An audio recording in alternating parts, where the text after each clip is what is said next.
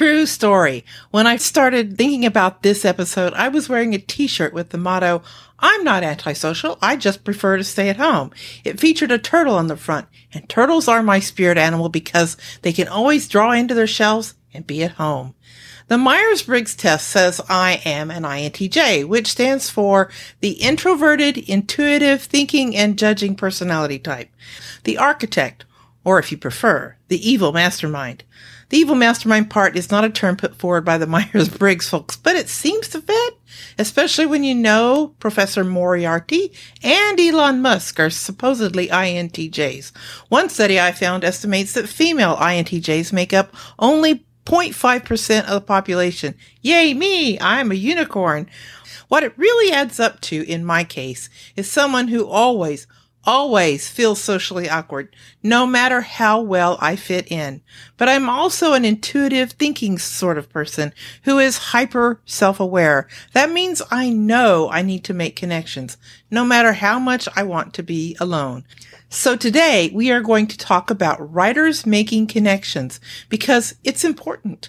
And whether or not you are also an INTJ, there are plenty of authors who are introverts. So I hope this episode will help you come out of your shell to make connections. Hey, Writing Pursuits authors, welcome back to the podcast. To those of you who are new, I want to extend a special welcome. My name is Kathrese McKee, and I'm glad you're here. If you are a writer seeking encouragement, information, and inspiration, this podcast is for you. Let's get to it. Let's start by figuring out why making connections is important for writers. First, if you don't connect with readers, there's really no reason to publish your writing. You need to understand their needs, wants, and desires. You need to understand what they want to read, once you have a set of readers, you need to nurture your relationship with your readers if you want to sell more books. Second, you need connections to competent editors, cover designers, and other service providers to produce the best products possible. Third, you need to connect with other writers because other writers are the only folks who will fully understand your daily struggles with words and other writerly chores. Your spouse won't get it unless they write too. Your kids won't get it. Face it, the majority of your family won't even read your books. You need other writers to support you through it all. Let me amend this. You really, really need to connect with other writers in your genre. You can enjoy meeting a romance writer, but if you write hard science fiction, that connection is unlikely to help your writing business. Find folks, let's call them coopetition, who cooperate with you to cross promote and critique and create great books. Fourth, you need to connect with agents and publishers if you are not interested in being an indie author. Fifth, it's a good idea to make connections with library staff members and bookstore owners, no matter if you are an indie author or traditionally published. And did I mention connecting with readers? That's the most important thing. Okay. So making connections is important, but how do you go about leaving your shell to make those connections? We could spend an episode on each of these tips, but as an overview, here are eight ways to make connections for authors.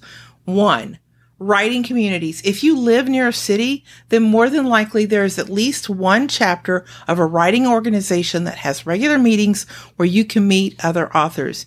If you live in a rural area, um, then maybe not. However, there is nothing to stop you from joining a national authors association like RWA, Romance Writers of America, or SFWA, Science Fiction and Fantasy Writers of America, or the Mystery Writers of America, or the like. These associations have online forums.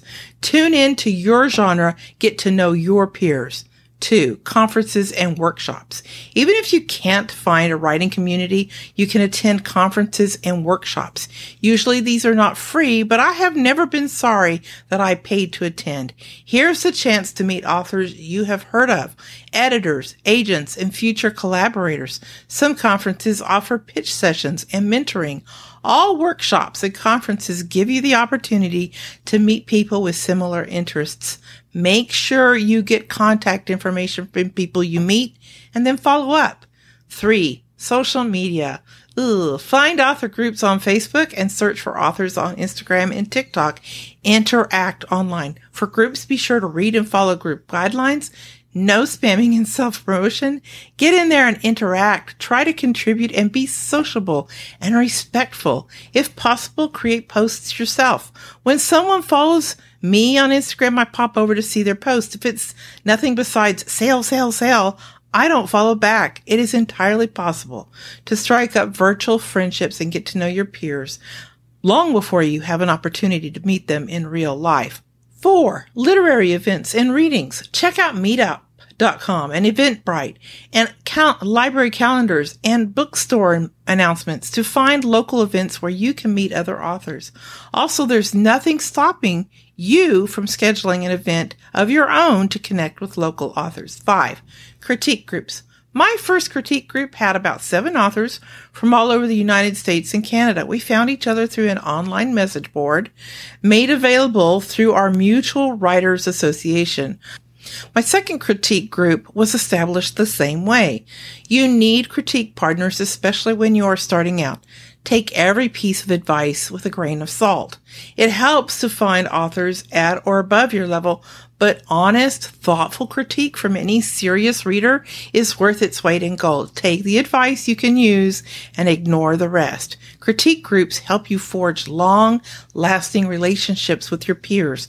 Connections that are meaningful. Make sure your critique group has clear guidelines and expectations before you join. Writing Pursuits is run by Kathrese McKee, who has been trusted by fiction authors since 2014 to take their writing to a new level of excellence. Kathrese is a three story method certified editor who specializes in story diagnostics, coaching, and line editing to help you prepare your story for the journey ahead. For more information, go to writingpursuits.com. The link is in the show notes. And now, back to the podcast. Six, Collaborations. Okay, this is definitely something I have not done personally. I don't think editing a couple of anthologies counts, but finding a collaborative partner is a great way to advance and challenge your writing skills. Collaborating is something I want to do once I find the right partner. Check out a couple of resources before you get started. Collaboration for Authors, a complete guide to collaborating, finding a partner, and accelerating your author career by Daniel Willcocks and J. Thorn, and also co-writing a book, Collaboration and Co-Creation for Authors by J. Thorn and Joanna Penn. I will put links to these in the show notes. Seven, mentors. I mentioned finding mentors at conferences, but of course you can find them other places. If you find a mentor or take part in a mentoring group or mastermind group, you'll progress more quickly than you would on your own. When you find people who suit you, these connections can last a lifetime. Eight, your newsletter subscribers. The moment you finish your first best short story or novella, put it out there and collect email subscribers. Seriously, before you publish your first book, publish a lead magnet. Set up a free MailerLite account. And the moment you get a subscriber, start sending out a monthly newsletter. A newsletter is your best way to forge personal connections with your readers, your tribe, your niche, whatever you want to call them. You need to connect with your readers and keep the connection fresh. Entertain them, inform them, infotain them. Every once in a while, send your readers an exclusive chapter or short story. It is never too late to do this. If you haven't started a newsletter, put it on your calendar and set to work. If someone writes back, make sure you respond. And guess what? You never have to leave your house to send out a newsletter. What a great deal. In conclusion, I'm certain I haven't covered every method for writers to make meaningful connections. Today we have discussed why you need to make the effort to come out of your shell to make connections with other writers and readers. And we covered eight ways to increase your odds. Writing communities, conferences and workshops, social media, literary events and meetings, critique groups, collaborations, mentors, and last but not least, your newsletter subscribers. If you would like to connect with me, find me on Instagram at Writing Pursuits Podcast. How do you make writing related connections. Leave your answers at writingpursuits.com forward slash podcast forward slash 60. That's all I have for today. Until next time, keep writing, my friends. Keep writing. Thank you for listening to the podcast today. If you enjoyed this episode, please leave a star rating and follow the podcast.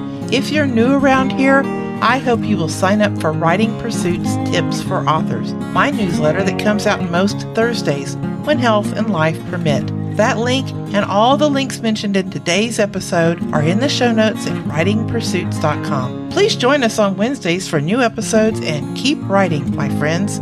Keep writing.